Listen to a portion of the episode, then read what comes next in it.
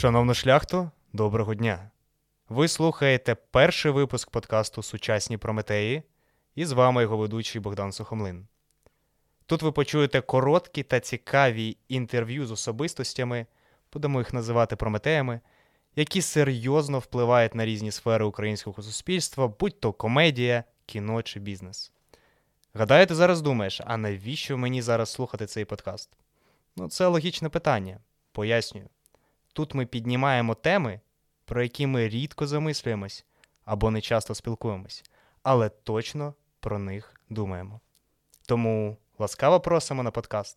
Влаштовуйся зручніше, адже час починати. Сань, ну зараз буду як це, як е, Гордон. А сьогодні до нас завітала зірка українського стендапу. Єбать, Міхо. Єбать, єбать. Ну, пробачте, що мої перші слова починаються матім, але Богдан, коли робив інтро, я перше, що почув, я такий, мало того, що я особистість, мало того, що я персоналія. Я вперше чую перше для себе такі регалії, таким чином, але ще я ще й прометей, я ще несу якийсь вогонь, напевно, якесь знання, я щось просвітницьке, мені щось, ну давай, все, роби свою... Це ти ще не дослухався. Роби свою роботу, пожалуйста, мені подобається все. Всі твої слова комфортні для моїх вух, давай. Так от, зірка українського стендапу, резидент підпільного стендапу, актор театру імпровізації RockStar Improv, людина, яка шаржами, це шаржи називається, заробила більше, скільки ти заробив для ЗСУ? Е, блін, е, десь я не рахував останні, але я точно зупинився на триста п'ятдесят тисячах, але е, десь до чотириста. Одна, я думаю, якась гусень, гусінь від танку я заробив.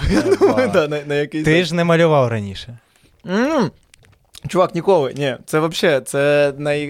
це те, що я буду онукам розповідати, що якщо вони будуть знати, чим займатися, я такий, ребят, е... ви просто берете якийсь прикол і починаєте його робити, і він працює.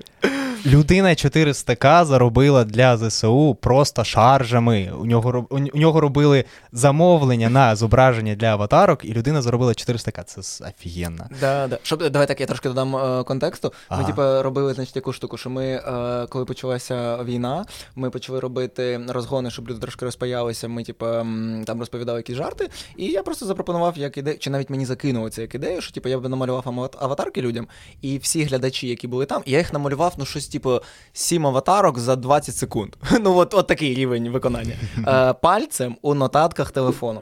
І коли я це зробив, ну, сказали не бити об стіл, вже б'ю об стіл, ну ладно. Е, і коли, типу, я це зробив, почали люди, які були на стрімі, вони такі, давай зробимо нам, і пацани мені кажуть, давай збирай, типу, якісь кошти. І от нам все так запустилось, і десь за три-чотири місяці, да, вдалося назбирати триста п'ятдесят, там, тисяча чотириста, це взагалі піздець. Найбільший донат був, що мене найбільше вразило, що деякі люди скидали такі, типу, п'ятдесят гривень, і я такий, слава Богу, це донат. А один чувак, я не пам'ятаю, як його звуть, пробач мене, будь ласка, але він скинув п'ятдесят тисяч.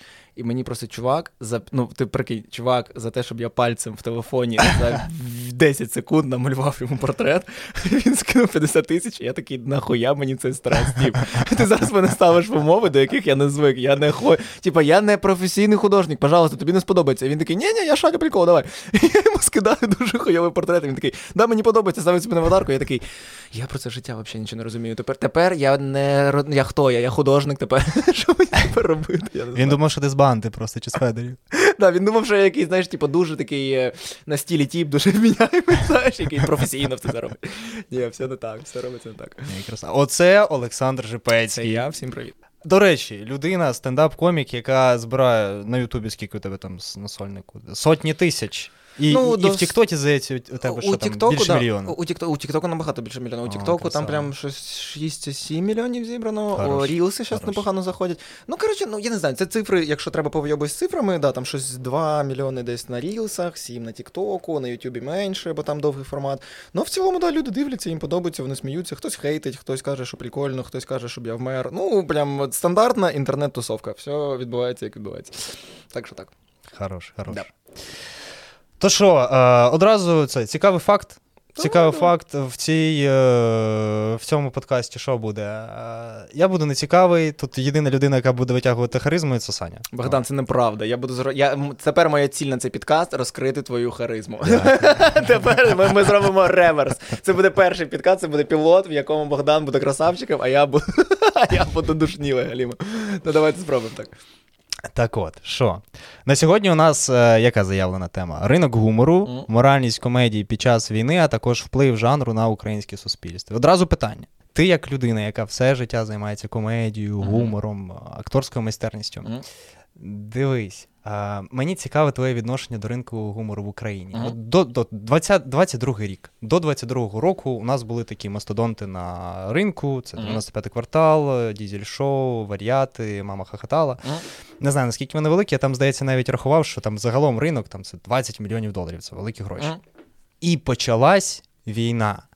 І ці проекти почали відходити на задній план. От старічки почали відходити і почали приходити нові проекти. Леви на джипі, підпільний стендап, там ще багато ютуб-каналів. Поясни, от як ти бачиш це взагалі явище?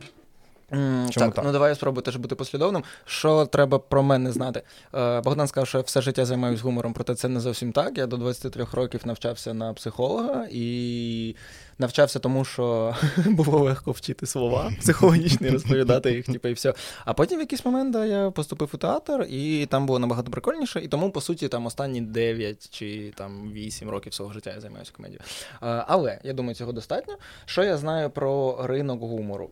Е, Мені здається, що такі от шоу, як Дізель-шоу, як Квартал, як ще інше, це в гарній обертці дуже погані цукерки. Тому що вони скоріше задовольняють м- глядача, тобто вони дають глядачу те, що він хоче, але не того, що він потребує.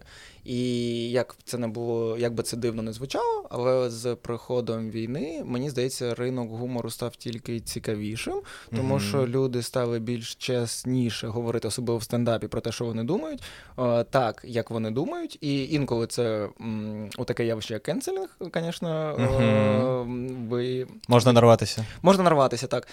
Але в цілому о, все стало більш якісно. Особливо з тим, що російський ринок відпав, то тепер це взагалі клас. І музика піднялася, і комедія піднялася, і от я сьогодні був на фільмі «Памфір», чудовий mm-hmm. фільм, сходіть, тому що це, я прям дивився, і я просто такий, я не можу нормально сприйняти фільм, тому що я не звик до того, що українські фільми працюють. До того, що я просто дивлюсь фільм, як класне кіно. Я прийшов mm-hmm. і такий, заберіть ще раз мої двісті гривень. Да, Благо, да, мені да, дуже... Та я в залі там ще сім людей, і я такий, їбать, чому? Тут кожен раз має бути, ну, солдат. Тут... А я, знаєш, я думав, що було б прикольно, щоб українські фільми, вони продавалися по більшій ціні. Що, наприклад, там месники, там, типу, хуйня, сто гривень, двісті гривень. А тут, типу, Памфір, п'ятсот.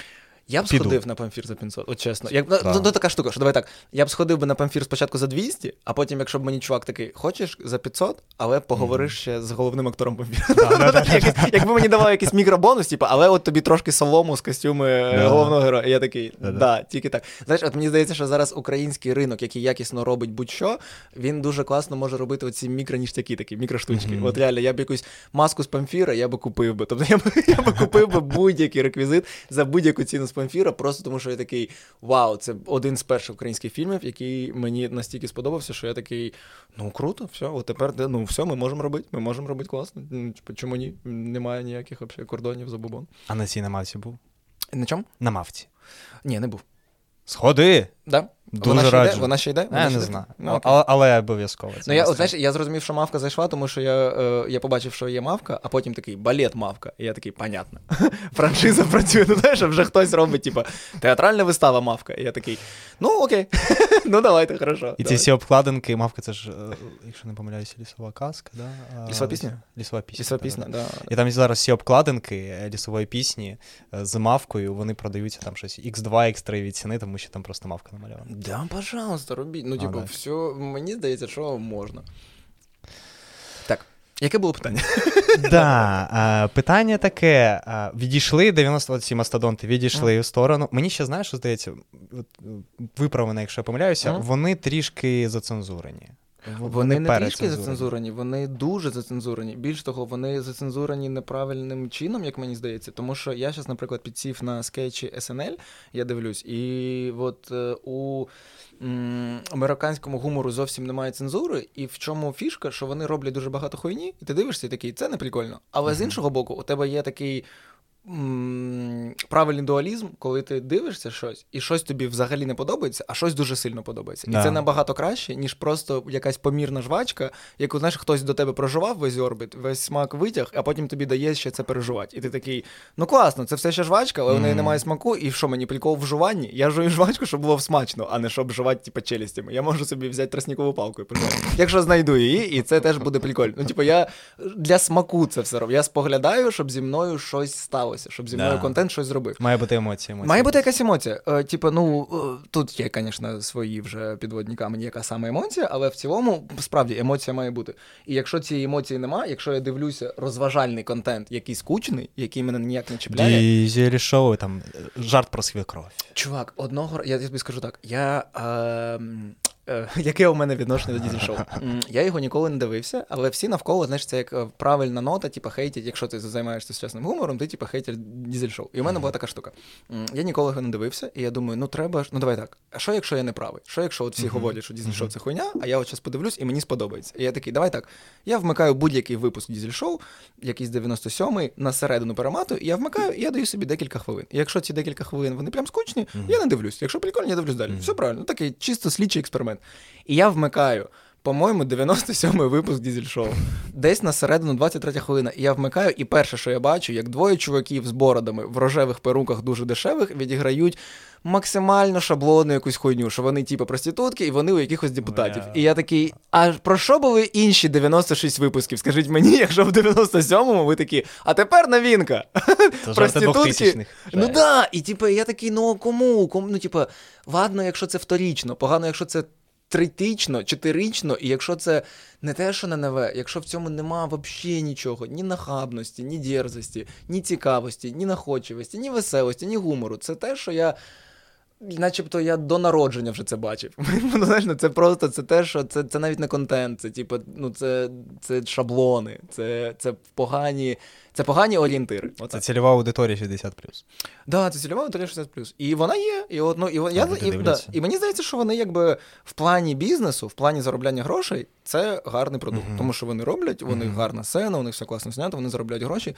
Ну, якщо ми говоримо про творчість, якщо ми говоримо про те, що зачіпає, а не тільки заробляє гроші, я вважаю, що гроші треба заробляти mm-hmm. м, тим, що гарно заробляє, а не маніпулювати, наприклад, мною як глядачем. Mm-hmm. Mm-hmm. Типа... І от що з ними далі буде? Що з ними далі буде? Да будуть далі робити, мені здається. Думаєш? Ну, типу, мені здається, що просто, е, якщо ти робиш контент, включити на телекі і різати лук е, спиною, то похуй, що ти робиш. Просто там має просто інколи звучати слова проститутка, депутат, е, якесь ім'я популярне, що Монобанк, ПриватБанк. І от, знаєш, я можу зараз сказати двадцять це слів. Трендові словечки, да, Монобанк. Так, да, ти просто береш двадцять трендових слів і розтягуєш їх на сто тисяч випусків. Ага. І ось тобі, пожалуйста. І тобі навіть ти, ти можеш не бачити людей, які там на екрані сидять. Тобі не, не треба екран, ти можеш дивитися. Це звук тільки. Оце має, Дізель Шоу має бути в форматі подкасту, знаєш, де одразу через нейролінк транслюються людям просто ті образи, які вони хочуть. І все. І оце, оце для того, що потрібно. І свою нішу вони закривають, вони класно роблять бізнес, але я вважаю, що це абсолютно не про творчість, угу. тому що там немає жодного з показників творчості. Угу. От так. Mm-hmm. Типа, творчість має бути якимось, хоча б для людини, яка робить творчість, вона має бути викликом. Ну, типа, виходячи на сцену, тобі mm-hmm. має бути, ти не маєш бути впевнений на сто відсотків в тому, що ти робиш. Тобі, щоб у тебе був кураж, ти маєш бути такий, бля, прикольно, прикольно, зайде, не зайде. А якщо у тебе є редакторська група, яка тобі вичистить, вилазить і скаже все, що зайде для людини п'ятдесят п'ять років, які приходить з роботи втомлена і о дев'ятій вечора буде дивитися Дізель Шоу, це не творчість, це типа, це продукт. Це mm-hmm. я приходжу, я хочу купити лопату, я приходжу, купую лопату. Це творчість? Ні, це покупка. І от тут така сама штука. Я приходжу, я купую контент, я навіть не купую, я на Ютубі вмикаю безкоштовно лопату. І це от... чисто бізнес. Це бізнес, бізнес. Да. Просто це гроші бізнес, заробити. Да. Заробляли гроші? Супер. Творчість? Ні. Моє ставлення до Дізель Шоу. Так. А що? А як ти вважаєш, от, е, да, вони, вони трішки випадають із е, актуальності, вони mm. не такі творчі. А що прийде їм на заміну? Чи може прийти їм на заміну, наприклад, там Леви на джипах чи підпільний стендап? Mm, я думаю, що це е, зовсім різні цільові аудиторії. Як цільові аудиторії? Да. аудиторії? Да, я думаю, що це просто зовсім різні цільові. І, наприклад, mm. я як людина, яка робила на Суспільному стендап-проект, і нам одразу сказали, ви, ви робите стендап, але пам'ятайте, що у нас аудиторія шістдесят плюс. І я такий, це неможливо. і, ну, а ми це зробили. І, і виходить, що м, коли от є такі компроміси, то завжди буде дуже посередній контент. Хоча ми зробили хороший контент, але ну просто ти можеш зробити щось дуже якісно, але mm-hmm. ну дуже важко баті пояснити, чому Warhammer прикольно. Чому mm-hmm. ти граєш в плойку. От, бать, от батя дивиться, що ти граєш у п'яту плойку, і тобі подобається, і тобі нравиться, і друзям твоїм подобається, і ви всі шарите, і всім прикольно. Но батя не шарить. І баті потрібен інший батя, який теж щось таке робить. І от коли баті збираються, у них своя тусовка, у вас своя. І це, я думаю, це, ну, це от різниця поколінь, яку ніколи вона не зітреться, вона завжди буде. І просто комусь завжди буде заходити дізель-шоу, і нехай роблять, і все нормально. Просто не треба молодіться, не треба показувати, що ви прикольні, класні тіпи, коли ви робите контент для іншої цільової аудиторії. Знаєте, для кого ви робіть? Робіть, в них бийте, ну не треба, ну типу, бабочки, блядь, блістящі бабочки в двадцять два двадцять три. Колесо сансари описав, ти ж сам будеш, знаєш, через двадцять років для бать виступати. Ні, якщо ти мене одного разу побачиш у бабочці з бльостками, і я буду казати: "Любі друзі, панове, панове, ну що ж, давайте, що, давайте, де, де ми? В бані, проститутка, депутатка", одразу просто купи пістолет, носи його з собою і вистріль у мене в цей момент, я буду, ну, радий закінчити на цьому свою кар'єру, тому що я, я б не хотів би бути такою людиною. Окей, за, будь, за, за будь-які гроші, тому що там, мені здається, десь, десь поряд з цим продається душа. Ну, десь, десь, десь так. На, на, на, на терезах. Mm-hmm. А, така, знаєш, цей, без, без підводочки, отак от одразу. Друге питання. Давай сюди. Руснявий контент. Да, хуйня, ну. Повна, повна хуйня. Але mm-hmm. він же ж був. Mm-hmm. Ну, типу, ну, об'єктивно, там, mm-hmm. ти приходиш там, до друзів, до знайомих, блін, навіть на роботу, і тебе перше питають: "Ну що, дивився?" Такий: "Що? ЧБД вийшло, да, там ЧБД Нурік дивились. Таке зробив". Ти такий: ну, ну ладно, окей. І сам mm. дивишся. І це три mm. години, чотири години, я майже впевнений, там треба глянути статистику, але думаю, в Україні mm. дуже високий відсоток, там шістдесят-п'ятдесят відсотків точно споживали російський контент. Ця, ця сфера закінчилась, українці mm. такі відмовляємося від цього, не дивимося його. І як я це бачу, сформувалася пустота. Uh-huh. Пустота, яка почала заповнюватись. Uh-huh. Да? Там, типу, я бачив статистику Підпільного, я бачив статистику там інших каналів, вони одразу почали рости, набирати темпи, типу, uh-huh. п'ятдесят-сімдесят тисяч підписників. М- чи заповнилася пустота до кінця? Чи у нас все ще є потенціал для росту? Я думаю, ця пустота ще не заповнює до кінця, потенціал для росту точно є. А, і чим наш контент, наприклад, набагато, от що я можу сказати з повною впевненістю, тому що я багато дивився руснявого контенту до того, потім у мене як відбило, тому що я просто дивлюся, я зрозумів, наскільки особистість впливає на сприйняття контенту, тому що мені перестали, наприклад, чуваки з ЧБД подобатись як люди. Mm-hmm. Я вмикав чисто із е- експерименту подивитися ЧБД, охидно, я вмикаю. Бридко, так. Да, і я просто вмикаю, я такий: а мені не подобаються люди. Да. І от, типу, вони вроді роблять прикольно, а да. я не можу це сприйняти як гумор, тому що такі: так, а ви хуйові типи. Ну, типу, да. чому мені дивитися хуйсосів якихось? І я їх да. просто не дивлюсь, і все, і не, і не прикольно. І воно відрізається. І, напевно, так і має бути. І я думаю, що м- чим наш ринок вигідно відрізняється від російського, тому що він теж дуже вилазений, він теж дуже, типу, навіть там той же камеді, який був на початку, якийсь типу прикольний, гострий такий, він скотився в те, що він такий, типу, трошки вилазний. Коротше, все дуже сильно вилизується, і от зараз, мені здається, у нас теж буде схожий етап, коли у нас буде все дуже багато різного контенту, щось буде нарвано, щось буде кенселитись, щось буде заходити, люди будуть шукати формати, люди mm-hmm. знайдуть свої якісь штуки, і що мене точно е- мотивує, і що точно прикольно, що люди прагнуть контенту, люди mm-hmm. хочуть якісного контенту, і українці здатні створювати ахуєнно якісний контент, який не mm-hmm. в те, що відрізняється, а от якщо навіть судити по відкритим мікрофонам, ти від, приходиш на відкритий мікрофон, де виступає двадцять типів, mm-hmm. і це буде двадцять різних виступів, і ти отримуєш максимальний калейдоскоп емоцій. Тобі точно не буде, хтось буде десять людей, які будуть там пародіювати американських коміків і копіювати їх стиль, і не розуміють, що вони взагалі роблять, хтось буде читати частушки, хтось зробить сальто, хтось роздягнеться, хтось розповість щось дуже прикольне, хтось буде класним коміком, і ти прийдеш і такий: їбать, за п'ятдесят гривень і бокал пива я отримав цирк дю солей, просто повний, вообще, я Ну, типу, я такого не дивлюсь, що я, навіть якщо я в архіви інтернету залізу, я цього не побачу ніколи. І оце, мені здається, в цьому якась навіть свобода проявляється, в тому, що о, люди роблять те, що вони хочуть, і інколи це хуйня. І це нормально. І люди такі: так ти хуйню робиш. І людина yeah. така: окей, або я сприймаю це і адаптуюсь, або там продовжую робити свою хуйню, знаходжу свою нішу, і все. Mm-hmm. Або там люди еволюціонують, роблять щось краще і виходять на якийсь новий типу ринок. І от це мені дуже подобається, тому що зараз люди, які хочуть займатися, чим вони займаються, мають найкращу змогу для того, щоб це робити. Тому що є глядач, він прагне контенту, є контент-мейкери, вони роблять, вони будуть рости, вони будуть знаходити свою аудиторію, і там через, я думаю, декілька років ми там вийдемо на якісь більші цифри. Mm-hmm. А зараз, я думаю, це просто, що процес адаптації проходить, і він скоро пройде, і будемо всі, будемо всі робити контент і займатися класною справою. Тобто ми зараз такий ринок росте, да, да, да, ще до стабілізації роз... нам ще далеко-далеко. Я не думаю, що далеко-далеко, я думаю, що ми близько mm-hmm. до стабілізації, але ми прям ростемо. Я відчуваю, я прям бачу, як ростуть. Я просто теж інколи дивлюся, як у Підпільного ростуть там цифри, наприклад, на mm-hmm. підписників там у Ютубі. Я пам'ятаю, що там колись там що сімдесят, там потім сто, потім сто п'ятдесят, потім ще у мене, чувак, я почав викладати. Я два місяці викладав рілси. От як мій приклад, не приклад. Е, просто я типу різав свої відоси з м, сольника, викладав, і я за два місяці у мене там стало десять тисяч підписників. Mm-hmm. І я в якийсь момент такий, ну це ж прикольно. Суперстар. Ну да, ну, ну типу це, ну це прикольно. Ну, я не думаю, що прям супер-суперстар, ну типу, ну це приємно, що якби ти проводиш певну роботу, mm-hmm. люди приходять, і да, а якби що це як не м, аналіз інформації. От ти викладаєш контент постійно, ти його, м, ти його еволюціонуєш, ти його адаптуєш, ти робиш його більш якісним, приходять люди, вони дають тобі коментарі, ти їх або сприймаєш, або ні, ти до них якось м, прилаштовуєшся, і все, ти потроху-потроху-потроху розвиваєш свою там франшизу, я не знаю, типу образ, коротше, сторінку, себе як... інтернет-одиницю, типу, щось, щось таке відбувається. Інтернет-суб'єкт. Інтернет-суб'єкт. Інтернект, інтернект. Інтернет-суб'єкт, да. Ага, ага. Е, зрозумів, говорячи про стендап, угу. е, да, там, не кажучи там про контент, а про стендап. Так.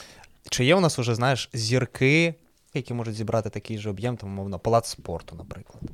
Так, да, я думаю, точно, що є, і я думаю, що тут питання стоїть просто у кількості людей, які проживають в певній країні. Тому що просто, коли, якщо ти да. подивишся на афішу там якогось руснявого чувака, який їздить по гастролям, просто у них є, умовно, там якийсь Вороніж, там, я не знаю, Сизрань і ще щось, і ти там двадцять міст читаєш, а потім розумієш, що це міста мільйонники. У нас просто не так багато таких великих міст, угу.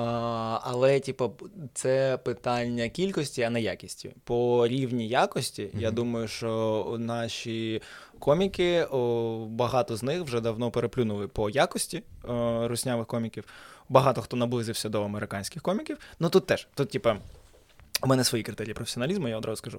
О, але, типа, по рівню якості наші хлопці далеко вже попереду. По кількості, mm-hmm. ну тут хер знає. Просто, о, типа, хто знає, ну, знаєш, ти їдеш, наприклад, у Мукачево. Я не знаю, скільки людей в Мукачево, ну, дійсно цікавляться стендапом. Якщо там буде двісті людей, ці двісті людей зберуться. Якщо mm-hmm. там буде триста, всі триста зберуться. Ну, і кількість населення ж теж. Ну, так, да, да, да. Просто, що це просто, якби, впливає на те, чи є там зал облаштований під сцену для стендапу, для виступу, і чи є там просто певна кількість людей, які це хочуть. Ну, я впевнений, що молоде покоління росте, воно точно хоче, і, типу, багато хто буде приходити. Тому це просто, це просто об'єми. Да. Угу. Ну, у нас же люди як міряють популярність? Скільки у нього підписників, скільки у нього переглядів, але насправді це не так. Так, да, да, це я, я теж на це не дуже... Я тому я сам дуже іронічно відношуся там до якихось своїх типу, цифр, да, тому да. що е, воно взагалі, наприклад, що я помітив, що воно на постійність, тому що, наприклад, я викладав, коли постійно контент декілька mm-hmm. місяців, люди підписувалися, вони реагували і, наприклад, їх реакції, вони були неоднозначні, тому що багато хто лайкав, багато кому подобалось, багато було хейту, і це теж доволі така штука, що ти якби викладаєш, і ніхто не каже тобі, ти все робиш правильно. Тобі mm-hmm. кажуть, ти все робиш правильно, ти робиш хуйню, помри нахуй. Е, напиши мені, будь ласка, запиши повідомлення для мого брата, він тебе дуже любить. Іди в окоп, помирай, я хочу, щоб тебе з ножем зарізали. Серйозно? Так, чувак, ну типу, це зовсім для мене найбільша...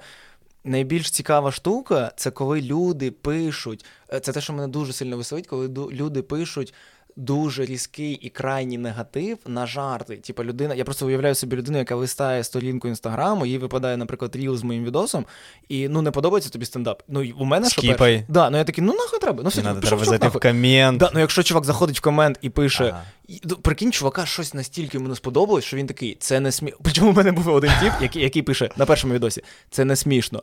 чувак, стендап це не твоє, уходь зі стендапу, це хуйня. І четвертий, бля, це прикольно. І я такий, що це? Що ти, ну, типа, що ти? Ти так само виражаєшся? Визначся. Да, що ти хочеш, чувак, будь послідовним. Ну, типа, або хейти мене до кінця, типа, не вводь мене у цю оману. Я хочу розуміти, що ти до мене, як ти до мене ставишся. Все. Ти хейтер чи ти не хейтер, ти мене, я не розумію. А третій, а п'ятий відос, він такий, заєбісь, мій улюблений комік. Я такий, да, ну, чувак, ну, що, що відбувається? І тому, знаєш, це ж, от, ж, типу, ці коментарі, статистики, метрики. Ну, типу, якщо робити контент з достатньо якісною картинкою, де людина говорить більш-менш міняємі слова, мені здається, будь-що може набрати нормальну кількість переглядів. Тому це, це просто, якби, від продакшену залежить. Можна, блядь, да от, е... я не знаю, от якщо ти зараз почнеш своїми словами описувати наушники, ми знімемо десять випусків про те, як ти розповідаєш про різні наушники свої, своїми словами, да, да, люди, які не шарять в наушниках, але ти будеш дуже впевненим. Вони будуть думати, їбать, це контент, я буду слухати чувака. А потім, коли вони дізнаються, що ти ніхуя не шариш про наушники, вони такі, це ще прикольніший контент. Тіп пиздить про наушники. Тепер це такий подкаст, розумієш? Тому контентом може бути взагалі будь-яка херня, ліж би вона, знаєш, ліж би в ній був якийсь прикол, і людині подобалось самі в цей контент випромінювати, самі її робити. І ну, треба, треба, щоб було корисно. Мені здається, що будь-який контент знімати може хто завгодно, а от треба, щоб користь була. А я думаю, знаєш, яким чином? Користь, це точно, вона потрібна, але я думаю, мене, знаєш, в мене така позиція, можливо, трошки філософська, що якщо ти йдеш за власним інтересом і ти от відчуваєш, що це потрібно тобі в першу чергу, якщо це ти прям відчуваєш, що це тобі потрібно і ти це робиш, от це, в цьому вже є користь. Воно да. точно, ти, ти можеш навіть не розуміти, як це корисно для інших людей, але просто роблячи те, що корисно для тебе і відчуваючи свою от, точку у світі і те, що ти робиш, те, що потрібно тобі, це вже це точно комусь буде корисно. Просто по факту того, що ти робиш, я не знаю, для душі своєї, де можна в сакральний якийсь сенс піти, щось важливе для себе, ти реалізуєш предназначення, своє предназначення, предназначення, да? Ти ж психолог, давай, гештальт закриваєш. Да, да, ти щось ти закриваєш, ти закриваєш сімейні травми, ти закриваєш дитячі травми, чувак, ти закриваєш, там якийсь егрегор починає вібрувати. Намаскар сур'я, всім намасте, пожалуйста, подвійна мати, чай, всі заварюємо зелений чай, п'єм, п'єм, п'єм його до... Фільм без цукру, да-да-да. Без цукру, тільки, тільки на поелі, чувак, ніяких наркотиків, тільки по... Цей, хейтерство, хейтерство. Mm-hmm. Це, це класна тема, mm-hmm. а, і це буде лід до наступного питання. Mm-hmm. Знаєш, я зіштовхувався з різними а, ситуаціями м, після того, як да, почалась війна, а, в першу чергу з відношенням до, до певних розваг. Mm-hmm. А, це особливо почалось після того, як гостра фаза війни відійшла. І люди почали повертатися до більш-менш такого напівмирного життя, почали задаватися питання, а що можна робити, що не можна. І от я бачив кейси, знаєш, коли людина каже, в похід можна йти, в кіно не можна. Угу. Інша людина каже, в кіно можна йти, в поход не можна зараз отримувати задоволення від цього. Угу. Але всі ми люди, ми всі хочемо... Ну, нам треба отримувати цей гормон щастя, як він там, окситоцин, дофамін і проще. Серотонін, да, там всякі. Да, да, да. Нам треба це десь е, отримати. Uh-huh. І от один з найтаких більш е, приємних способів, да, це йде комедія, да, uh-huh. отримати гумор. З іншої uh-huh. сторони, це табоюється, ну, uh-huh. частково, да, ну, типу, ти пішов на стендап, зараз же ж війна, не можна сміятися. Uh-huh. Е, яке твоє відношення, чи треба нам міняти від цього ставлення, в принципі, е, чи можна зараз в, та- в такий час сміятися? Е, я думаю, що у цьому питанні ми маємо бути максимально раціональними, тому що навіть якщо ми ставимо питання, е, типа, в кіно можна, в похід не можна, в похід можна, в кіно не можна, типа, чому? Що стоїть за цим питанням? Чому? От якщо людина може пояснити, чому в похід можна, а в кіно ні, тоді мені цікаво послухати цю думку далі. Якщо у неї думка закінчена на тому, що я чомусь вирішив, що в похід можна, а в кіно ні, це якийсь просто інтелектуальний вибрик, і да. йде він нахуй. Ну, типу, ну, це просто якась позиція, яка відірвана від контексту, і це людина так чомусь думає, а якщо у людини з'являється якісь думки в голові, це не значить, що це правильні думки. Це значить, що просто вона ртом сказала, що в неї в голові. Це для цього, для цього великого розуму не треба. То вона це ця думка не базується на жодних знаннях. Це просто потрібно бути базовим індивідом, щоб щось говорити. І тут така штука, що мені здається, що м- в першу чергу м- люди мають бути. Я навіть так скажу. О, я бачив багато волонтерів, багато волонтерів, які дуже активно займалися волонтерством, і вони перегоріли, і вони не хочуть цим займатися, вони продовжують цим займатися, і вони змучені, вони втомлені, їм дуже погано. І, е, і це дуже дивна ситуація, тому що людина займається доброю справою, проте вона в неї перестає вірити, і у неї закінчуються сили. І це ж не як це, є спринт, а є марафон. А є марафон. І оце марафон. І до марафону, якщо ти професіонал, якщо ти треба не аматор, до марафону треба готуватися. Треба правильно да. їсти, треба харчуватися, треба спати, треба слідкувати за своїм психічним здоров'ям, за своїм ментальним здоров'ям. Якщо тобі потрібно, якщо тебе вистачає сил на всю цю роботу, роби її. Якщо тобі потрібно посміятися, сходити в кіно, відпочити, ти жива людина, це нормально. Війна – це максимально хуйово, вона існує, проте ніхто не каже, що якщо ти тиждень будеш по двадцять годин працювати, по чотири години спати, ти просто потім випадеш з життя, і ти місяць тебе не буде. І от ти, і ось ти вже не професіонал. Угу. І виходить, що це дивна позиція, але виходить, що так, що тобі для того, щоб бути здоровим, тобі потрібно функціонувати. Угу. І наше...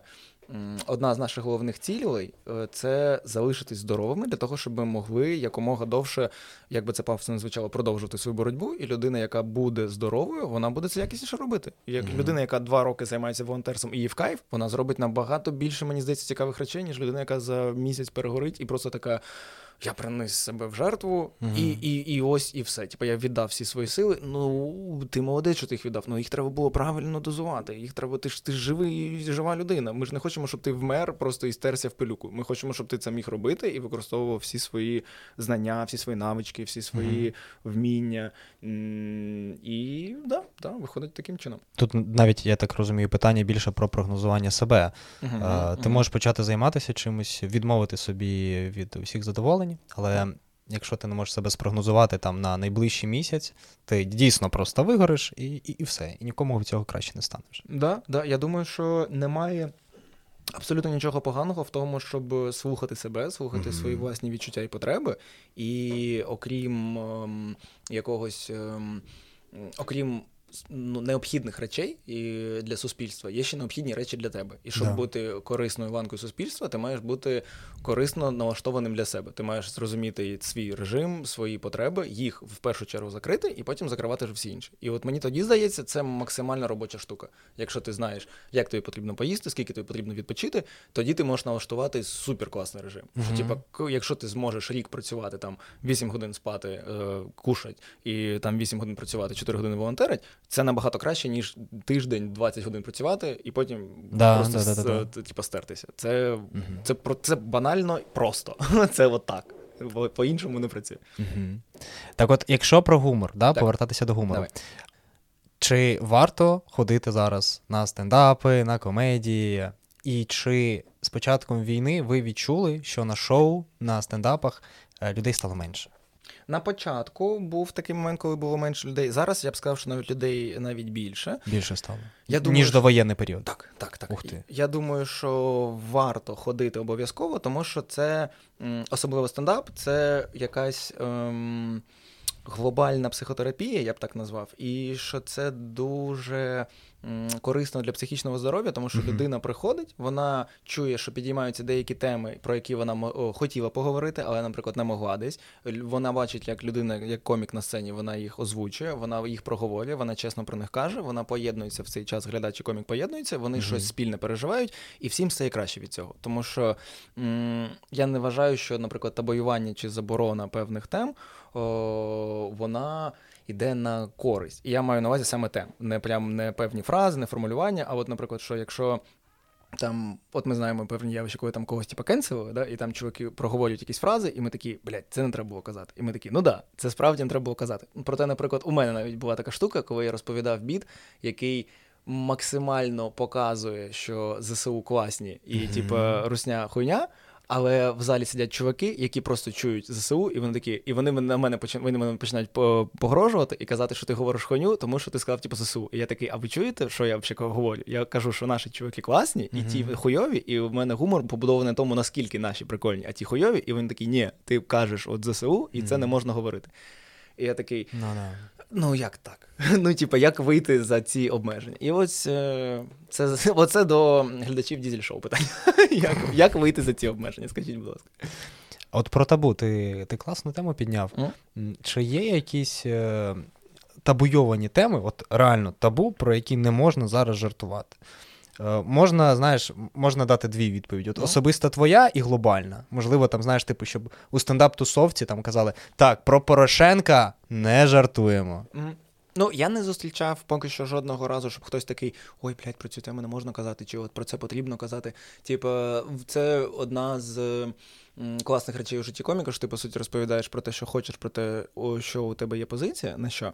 Але я вважаю, що, наприклад, навіть якщо у тебе, наприклад, так сталося, що під час війни у тебе там є якісь роздуми щодо ворога і там його позиції, то це просто не на часі, що спочатку потрібно перемогти, а потім вже розбиратися з тим, що буде далі. Тому mm-hmm. що зараз, наприклад, мені здається, я б не назвав це табойованою темою, але будь-які штуки, які, наприклад, можуть там якимось чином там піддати сумніву ЗСУ, да. чи наших воїнів, чи ще якусь штуку, от це просто, ну... Типу, якщо ти справді в це віриш, і у тебе є якась конкретна інформація, і ти можеш її предоставити, і тобі дуже хочеться сказати, ну спробуй це сказати. Ну я не розумію, навіщо, просто якби для чого ти хочеш. Просто щоб це сказати, що ця інформація є, чи призведе вона до якихось корисних речей? Я не думаю. Е, чи треба дуже сильно думати, чи є в ньому якийсь сенс? Я теж не думаю. Я думаю, що просто якщо прям воно таке сильне і горить, залиш його до того часу, коли це можна буде нормально казати, потім скажеш і отримаєш свій нормальний зворотний зв'язок. Тому що зараз, ну просто... Це дуже, ну знаєш, це як... Сенситив дуже тема. Ну да, це як, знаєш, це якщо твою країну окупували німці, ти на німецький стендап починаєш читати. І просто тому, що ти знаєш німецьку, і так сталося. Ну це дивно, типу, так може таке бути, ну навіщо? Типу, це дуже, да, треба зрозуміти, як це сприйме глядач, треба розуміти кількість призм і шаблонів сприйняття, через які ти пройдеш. Ти навіть не зможеш свою думку нормально донести, тому що, ну, просто вона не сприйметься. І ти як професіонал маєш це розуміти і просто mm-hmm. не робити цього. І все, ну, типу... Я, знаєш, що задумався про що? Е, по факту, кожен е, зараз діяч культури, е, мені здається, особливо стендап-коміки, вони е, ходять як по мінному полю. Бо ти вже декілька разів згадав слово «кенселінг», а кенселінг – це, як ми бачимо, доволі небезпечна штука, і нарватися можна на будь-що. Так от, кенселінг. А, чи були у тебе такі кейси, коли ти там, знаєш, на межі розумів, що, що щось, щось я треба якось швидше видалити це відео з Ютубу, скоріше?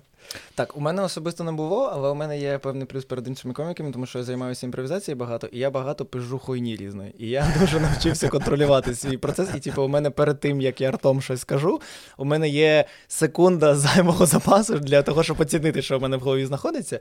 І тому я думаю таким чином, що якщо ти творець, якщо у тебе є творчий потенціал, і ти займаєшся творчістю, то ти рахуєш не кількість ідей, а якість їх реалізації. І якщо мені навіть прийшло в голову якийсь типу розйоб, але він сумнівний, я його можу дуже легко стримати і через там декілька часів... Пацанам на курілочки розказати. Пацанам на курілочки розказати, а потім і подивитися, що це насправді взагалі таке було. А і розказати взамін його інший. Типу, що... М- Це для мене до, ну, типа, всі, не всі явища кенселінгу, але були, наприклад, такий кенселінг, який несправедливий, був справедливий, і оце дуже цікава, типу, штука. Коли людина щось говорить, у нього шматочок вирізали з відео, його показують, і я такий, ну він це не мав на увазі. А інколи людина щось говорить, такий, да, він це мав на увазі, це все справедливо, це отак, так буває.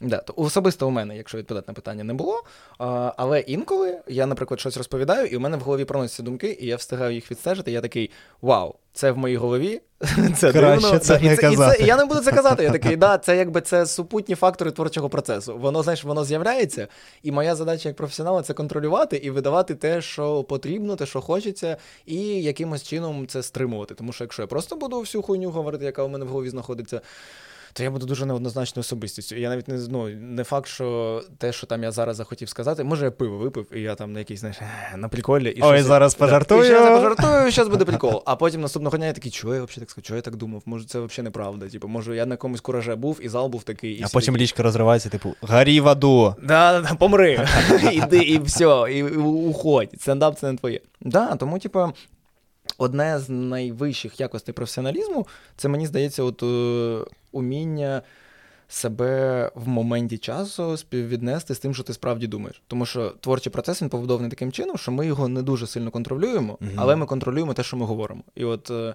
в момент творчості воно з'являється, а в момент проявлення мене як особистості я або видаю це, або не видаю. І вже готовий спри... ем, приймати наслідки своїх слів, або не готовий. Ну і все, якщо вже сказав, то будь готовий. Якщо не говорив, то ну молодець, стримався, або ну так. будь готовий вигрібати. Ну да, да, да. Якщо ти просто справді так думаєш, і ти хочеш отримати, знаєш, що ти заслуговуєш, ну, пожалуйста. Ну, типа, я, наприклад, дуже обережно ставлюся до таких штук. І, типу, щоб не поранити там чиїсь почуття, а особливо зараз, коли почуття дуже сильно загострені. Да, мені здається, що в стендапі у тебе така безліч тем, на яку ти можеш говорити, і оце прикол, типу, йти за інфоповодом, і, типу, там... Ну, є ж проститутки завжди, можна завжди до них повернутися. Ну, хоча б проститутки, навіть. Ну, ну, типу, є завжди щось, ну, типу, ну, не може бути таке, щоб у коміка було тільки декілька тем, про які він може говорити. Ти завжди можеш якось говорити про те, що тобі цікаво. Ти завжди можеш говорити про, ну, тобі цікаво декілька речей завжди, тобі цікаві різні речі, ти завжди можеш між ними якось переходити, ти завжди можеш подумати, що, о, зараз я це скажу, потім трошки потримати це в собі, а потім такий, да, я, ладно, окей, я маю mm-hmm. це сказати, а потім, або ні, я не буду це казати. Ти ж раніше жартував, як, як і всі ми жартували, да, багато людей спілкувалися раніше російською мовою, no, no. і потім треба було зробити цей скачок, mm-hmm. типу, м- я просто пам'ятаю сам себе, да, там, і коли почалась війна, я такий, так, я буду розмовляти українською. Крім того, ми там планували запустити свої діджитал-курси, я розумів, mm-hmm. що треба до української мови себе підготувати, бо буду звучати як лох послідній. Mm-hmm. Я почав там, типу, читати книжки, слухати українську мову, українські аудіокнижки, фільми і так далі, спілкуватися українською. Мені там знадобилося десь два-три місяці. Е, як у тебе цей процес проходив взагалі в вашій там стендап-тусовці? Блін, у мене цей процес проходив дуже особисто, тому що я буквально... Я записав свій перший сольник на кращі жарти українською мовою за декілька днів до повномасштабного вторгнення. І, ем... Ти відчув вже тоді, що це... Я вже тренд. тоді відчув, що треба було потренуватися перед тим, як записувати сольник, тому що там дуже багато приколів побудовані на тому, що я згадую, як буде правильно слова українською мовою. І за що мені потім прилетав хейт, що типу, блін, він стібеться на українську мову, а я просто згадую. Я просто не те, щоб я стібусь, я просто такий, ну чуваки, це мій косяк, що я записую сольник, не готую. Перекладаючи на ходу, але пробачте, я такий тип. Е, і типу, мені повезло, що я о, в цей момент працював над спектаклем українською мовою. У мене там прям дуже багато було монологів, і я багато м- розмовляв українською, і мені цей перехід дався більш легко. І зараз, наприклад, мені о, українською подобається виступати більше і легше виступати українською. Я почав читати українською. І якщо до того у мене було певне предубіждення. О. Отак от. Яке саме? Ну, наприклад, мені здавалося, що українська мова не така смішна, як російська. От мені... мені здається, вона смішніша в цьому плані. Типу, можна да. пожартувати українською набагато цікавіше. Вона більш прикольніша, і навіть на рівні розмови. Ну, типу, от дивись, давай так, ось я ж зараз з тобою розмовляю українською, да. і я такий, знаєш, у нас такий низький голос, да, у нас да, такий да, класний да, баритон. А якщо я почну говорити на русском, я як будто, от знаєш, я вот даже не стебусь. Вы, вимкніть це. Да, вот, вот, смотри, вот я сейчас, вот, вот я сейчас, сейчас, я стараюсь говорить максимально без... Вот я, я говорю, и мне... Боже, я, и да, и оно режет мне, и это странно, и я как будто такой, что это? Мне как будто, а, матча на двойном, пожалуйста, а, в, в рублях рассчитать. Ну, типа, ну, це, мені воно зараз прям ріже, воно, типа, некомфортно. Я можу інколи в побуті спілкуватися російською, але, типа, я, наприклад, ми так часто з друзями міксуємо, що я не завжди розумію, коли я розмовляю російською, коли українською, і типу, я просто там постфактум розумію, що я такий, о, а ми, походу, українською поговорили, чи ні, о, ми російською поговорили. І тобто воно в побуті це прям не відсікається, mm-hmm. а на сцені,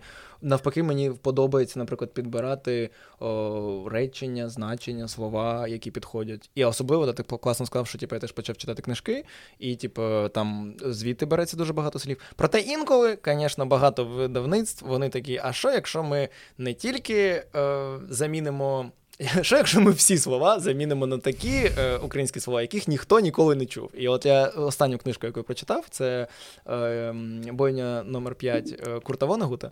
І я читав, собі в кінці, і я в кінці виписував українські слова, яких я не розумію. Я виписав десь сорок слів, тому що я такий... Я, я, жо, я за все життя жодного разу їх не бачив. І я прям сидів і гуглив, і це прикольний процес. Да, я собі виписував, типу, дивився, і вони звучать, типу... Ну, вони прикольно звучать. Вони звучать як, як, знаєш, це одне слово, як твір. Одне слово, воно вже як, ну, типу, в ньому, ти, ти з ним щось робиш, ти розбираєшся, ти його засвоюєш, тобі прикольно його приміняти, ти потім думаєш, де я в житті це зроблю. Е, з російською такого не було, тому що воно, знаєш, як по дефолту все тобі йде, і все. А тут ти, якби, ти дійсно займаєшся вивченням своєї мови, і прикольно свій лексикон збільшувати, е, розширювати і використовувати. І, ну, особливо, що мені подобається, це оцей бархатисний тон. Тому що, коли я говорю українською, я такий, їбать, ебать, я мужчина просто, я тупо, я не мальчик, я чоловік, я дорослий дядько, ай-яй-яй. І мені оце я такий, а, вау, все, я насам, все, тільки українська, тепер тільки українською мовою, будь ласка. Це мені прям, да, це заходить. Я собі, знаєш, почав такий словничок виписувати. От, mm-hmm. як ти кажеш, от процес той самий, тільки mm-hmm.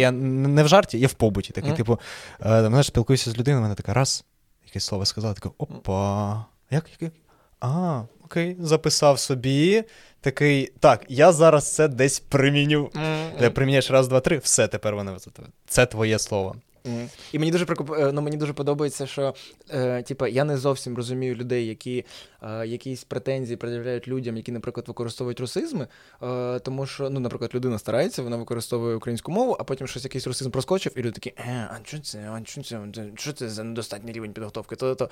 І мені дуже імпонують люди, якщо, знаєш, ти використовуєш якесь слово українською, вони такі, вау, і вони такі, ммм, круто, ого, чому, прикольно, ти такий, спасибо, дякую. Закарпатський діалект. Такий, ммм. Десяточка. Якщо ти це умісно робиш, то воно прям, ну, ти такий красиво, лаконічно, стильно, і це прям вау, типу, круто, круто. Ну, знаєш, як, наприклад, я теж помітив, що е, прикольна штука, коли там якісь кав'ярні чи що ще, вони називають, наприклад, якщо просто написано очерет, і ти такий, ну, дивно, очерет, а потім пишуть там англійською очерет, і ти такий, вау, круто, it's, it's style, це дуже очерет. Можна, можна зайти в кав'ярню, випити чашечку кофі, а можна філіжанку кави. А можна філіжанку кави, да. І це, все, і це вже все, це інший флек, це інший вайб, це інша, це, це інша культура. це, це правда, це класно. До речі, знову, знову ж таки, стосовно української мови, мені здається, коли я перейшов на українську, я став наче добріший. От, от є таке. І люди, які розмовляють зі мною українською, вони наче до... От, ти, ти одразу відчуваєш людину, тобі хочеться з нею чимось поділитися, тобі хочеться поспілкуватися. Чувак, ну в мене навіть є жбіт про те, що неможливо, ну, нікого нікого не грабують українською мовою. Да? Е, тому що, ще загадай, я давно не розказував, але давай, там прикол в тому, що, коротше, що, е, типу, чи когось колись грабували українською мовою, ніхто не аплодує, тому що це неможливо. Тому що якщо ти, наприклад, йдеш по провулку і ти бачиш, як мигають ліхтарі, там якісь щось чуваки точать заточки, і ти чуєш наступне «Уважаємий, а ганьку не знайдеться», то все, ти такий, їбать, страшно, очко зжимається з першою ракетною швидкістю, випадає маленька маса, такий піздець-піздець. Ну якщо ти чуєш це все це українською, вельми шановний, чи не знайдеться у вас полум'я? І ти такий, тільки полум'я з мого серця, брати. Все, ви поєднуєтесь у братерстві, ви все, ви побратими, ви спілкуєтесь, ви йдете на філіжанку кави, у вас все, ви читаєте весь українську, весь по-дерев'янську, у вас все класно. Тому що навіть, знаєш, розумієш, типа в українській мові немає якихось негативу, злісних, да, негативних, да, вайбів. Да, вона не го, ну вона не гостра, а вона прям така, вона м'яка, вона бархатиста, вона класна. Вона може бути мощна і дати пізди, коли це потрібно. Але взагалом вона така, вона приємна. Вона така, вона дає тобі право вирішити. Ти такий, ти з нами, чувак. Як, давай до нас, у нас кльово. Якщо да. проти нас, дам, дамо пізди. Якщо з нами, будемо класно чилить, кайфувати, все прикольно. А російська в цьому плані, да, вона така, вона якась для мене як, як персонажі якісь, я не знаю, типу всі як якісь, я не знаю, як, начебто звичайна людина, яка розмовляє українською, вона звучить літературно. А людині, яка розмовляє російською, треба дуже багато сил, щоб звучати літературно. От mm-hmm. якимось таким чином. Що mm-hmm. просто сама українська мова, вона сама по собі сприймається як ну, щось приємне, я не знаю. Ну, ти чуєш її, і цей бархат, він прям розвивається, ти такий, просто кажи слова, мені приємно. І все, типу, не, я навіть не буду сприймати, що таке, мені просто приємно, це класно. А якщо Дор... ти ще й говориш дільні речі, вау. Все, це, це супер, да. І, до речі ж, українською... Українською ж немає взагалі нецензурної лексики. Ну, майже немає. А mm. всі матюки прийшли з руснявої мови. Угу. Ну, не знаю справді цього, але справді лайка українською звучить... Лайка. Да, лайка звучить прям... Навіть слово лайка. Лайка, от, да. От є слово матюки, приємно. А є лайка. Знаєш, да, да, типу, да, да, да. Ну, вже лайка. Ну, це ж класно. Лайка, тому що це лайк, але з таким закінченням, з певним закінченням. Знаєш, ти такий ще, це лайк чи це лайка? Окей, давай думати. Хорошо, будемо розбиратися. Ти разом виступав з Сергієм Ліпко. Да. Це твій товариш, друг, я так розумію. Угу, да, да. Одразу хочу сказати від себе, що він вступив, поступив дуже хоробро. Е, наскільки я розумію, він зараз е, боронить Україну в складі двісті сорок першої бригади, якщо я не помиляюся. І він потрапив в Forbes сімдесят. Це дуже угу. визначна подія, насправді. І його стендап, оцей у бункері, ну mm-hmm. просто розйоб, скільки там вже більше півмільйона людей а, подивилися. Дуже класний.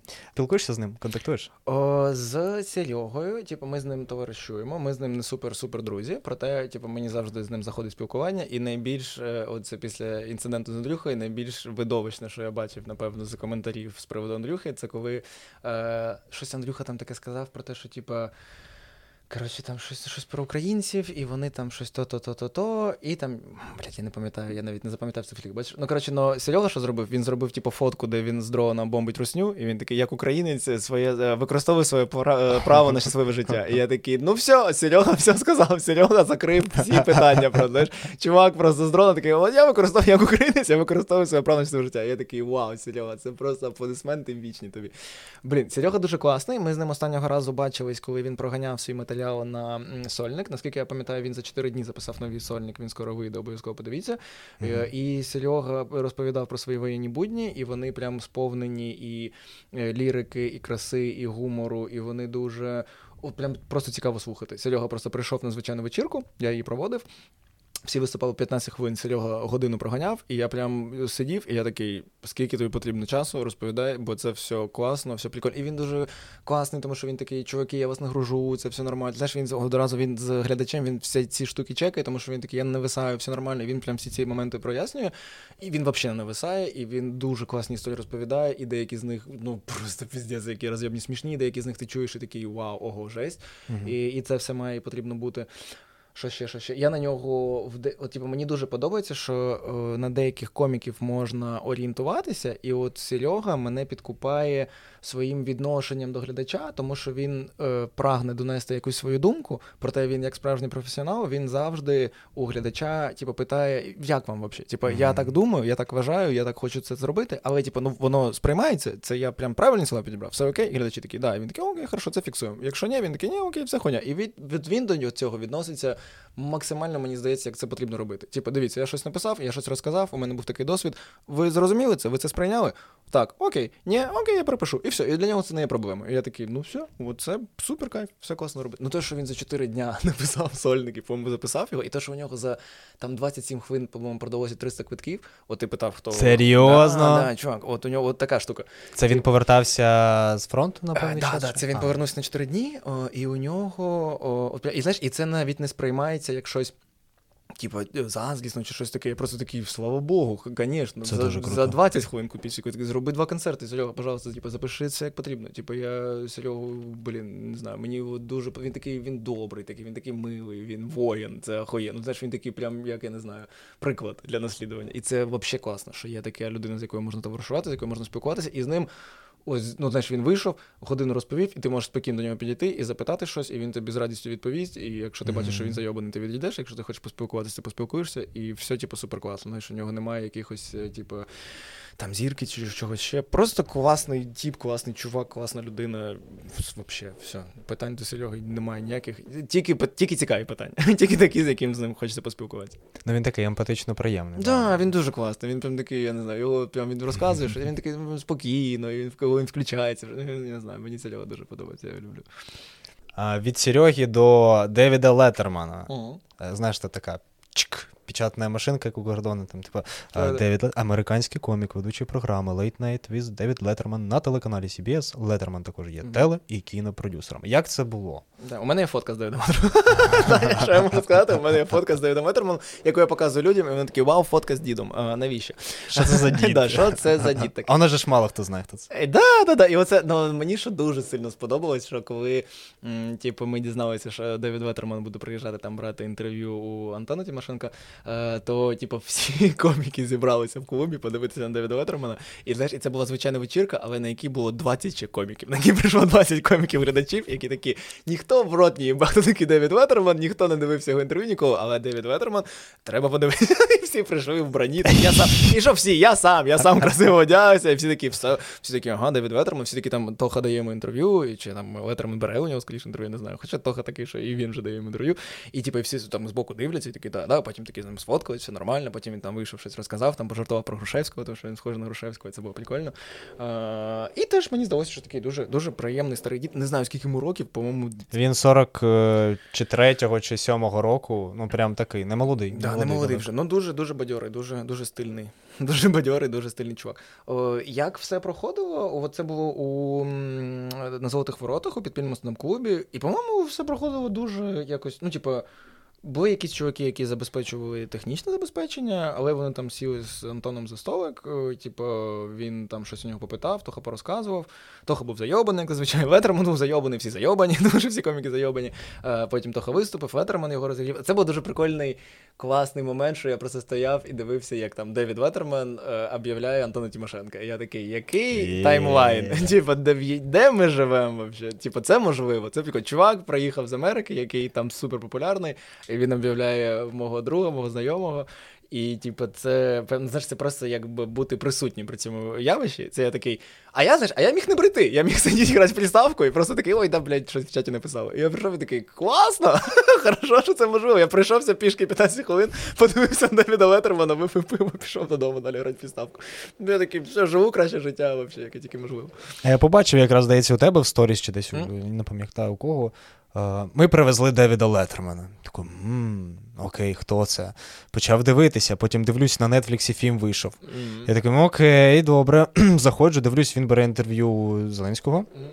І в перебілочці раз Антон Тимошенко такий, як, як так вийшло? Така зірка такого масштабу, тут Зеленського на Крещатику, mm-hmm. на, на Майдані бере, а потім бац, до вас. Вау. А я, щоб ти розумів, я настільки не в інфополі, настільки не в контексті, що я думав, що Леттерман приїхав брати інтерв'ю Антона Тимошенка.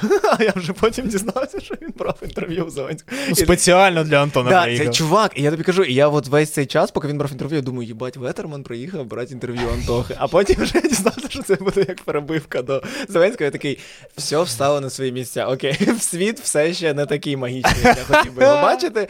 Проте якийсь час я пожив у дуже чудовій казковій ілюзії, де дуже популярний. Такий, чувак я... приїжджає брати інтерв'ю у коміка. Ти думаєш, може, колись і в мене візьме? Може, і візьме. Якщо, чувак, якщо... Ну, нам треба швидко набирати обороти. Давайте, я не думаю, що Леттерман багато залишить. Ну, хоча він дуже класно виглядає. Ну, просто статісна радість, звісно. А, от ти про що. Та ні, я думаю, він ще років сто жити. Да. Тобто йому буде сто шістдесят, ти хочеш сказати? Думаю, що Леттерман... Ну, поб'є рекорди. Все, держимо за нього кулачки, хорошо. Окей. Окей, okay. Тоді що? Тоді останнє питання. Я думаю, ми так непогано пробіглися. Да, давай. Кого ти міг би назвати найвпливовішим українським коміком, окрім Володимира Олександровича? Звісно, звісно.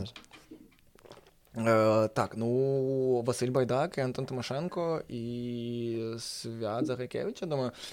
Вася і Антон, тому що вони якби найбільш, напевно, медійні персони. І вони, те, що мене прям захоплює, що вони постійно постять збори, що вони допомагають збирати, вони їздять, вони розповідають і бійцям все. І це, типу, прям це супер, чувак. Я просто знаю, з яким рівнем я зі своїми десяти тисячами підписників зайобуюсь всім відповідати. Там чуваки у них по сто, і вони, типу, там, може, у Тохи трошки менше, але, типу, вони прям знаходять час на волонтерство і все це роблять. І я такий, їбать, це машини, просто це монстри, це, типу, супер люди.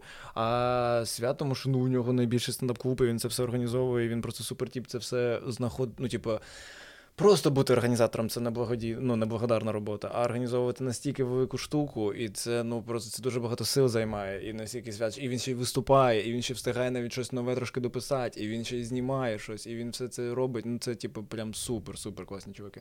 Е, і класно, що з ними...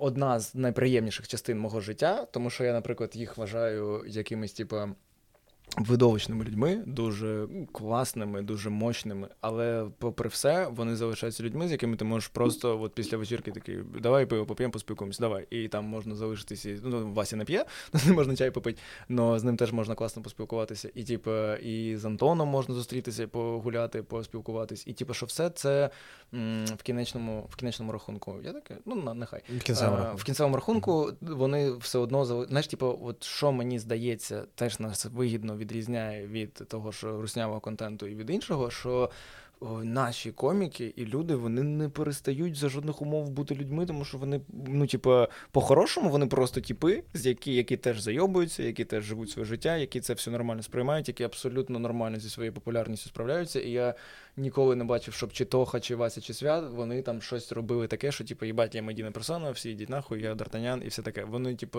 супер тіпи, і з ними класно завжди можна поспілкуватися. Якщо, звісно, вони не зайобані. Коли всі ми будемо зайобані, всі бувають там роздратовані ще якісь. Ні, ну якщо, да, постійно організовувати, то ти рано чи пізно втомлюєшся. Це взагалі, це просто вау. Тому, да, прям велика, велика, велика шанс. Я інколи сам щось організовую, я такий, як? Я завжди, коли я щось організовую, я думаю про свята, я такий, чувак, як ти це вивозиш? Це... Я думаю, це... це людина, яка може простояти на гвоздях вічність, по-моєму. По-моєму, свят встає на гвозді і відпочиває. Він такий, фух, тут комфортно. Свят просто встає, він відчуває максимальний біль в ногах і такий, зате інших, зате те, тепер це просто біль. Тепер я маю справлятися просто з інтенсивним болем на гвоздях. А ти стояв? Я стояв на гвоздях. І скільки? Так.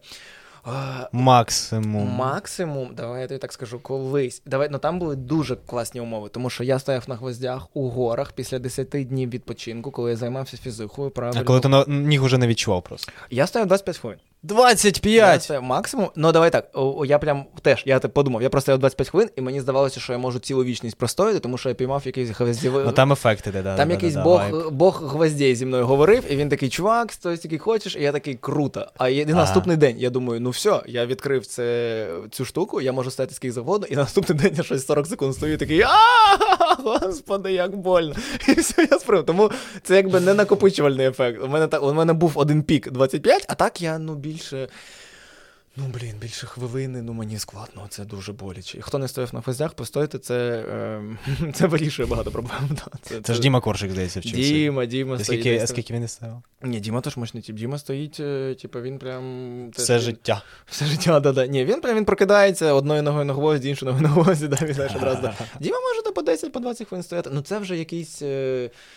Це цим прям потрібно займатися. Да, да, да, це, це, це прикольно. І вони там теж говорять про багато різних інших ефектів, а я такий, да, в'єбіть Red Bull, чуваки, що, на що ви, що ви це прям, що якісь, що якісь чакри прокачуєте, ви, ви не Наруто, успокойтесь, пожалуйста, завжди можна на більш прості, ну це я такий лінівий, що типу, знайти простіший спосіб. Ну, взагалі, гвоздь, да, це тема. О, окей, окей. Я, я просто не знаю, як закінчувати правильно. Е, якщо цей подкаст подивиться більше п'ятдесят людей, це вже, сорі, це вже велика аудиторія, uh-huh. Я теж буду нарізати на рілси. Можливо, ти щось хочеш сказати від себе?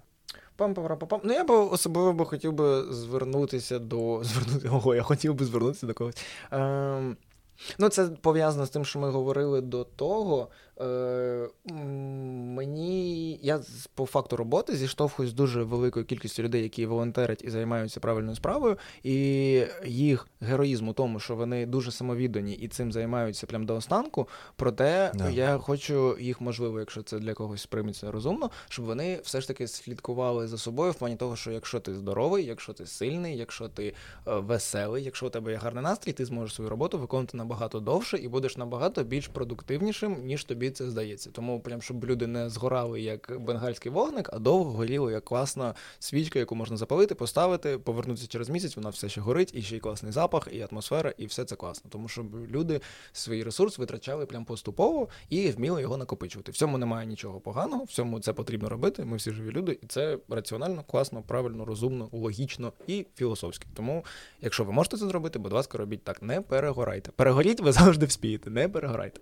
Під, підходьте до свого здоров'я раціонально, да, ходіть да, на стендапи, ходіть на RockStar Improv, ходіть, да, ходіть на підпільний стендап, ходіть на RockStar Improv, дивіться український контент, дуже багато є музики. Зараз взагалі український контент залітає, донатьте особливо, особливо прям донатьте, прям маленьких донатів не буває, по п'ятдесят гривень донатьте. Типа, не випили кави зранку, закиньте щось на ЗСУ, все, це все йде в касу, це все наближує перемогу і скоро переможемо русню і будемо робити просто надзвичайні речі. Тому робіть це, будь ласка, не забувайте жити, не забувайте, для чого ми живемо. І, ну, якщо ви це можете, отримати насолоду від життя тим способом, яким ви це можете, і не руйнуйте себе, будь ласка. Все, будьте гармонічними, постойте на гвоздях, дихайте правильно, пийте водичку, не загравайте з енергетиками, про наркотики окрема тема, не треба їх використовувати, по свободу це докажу.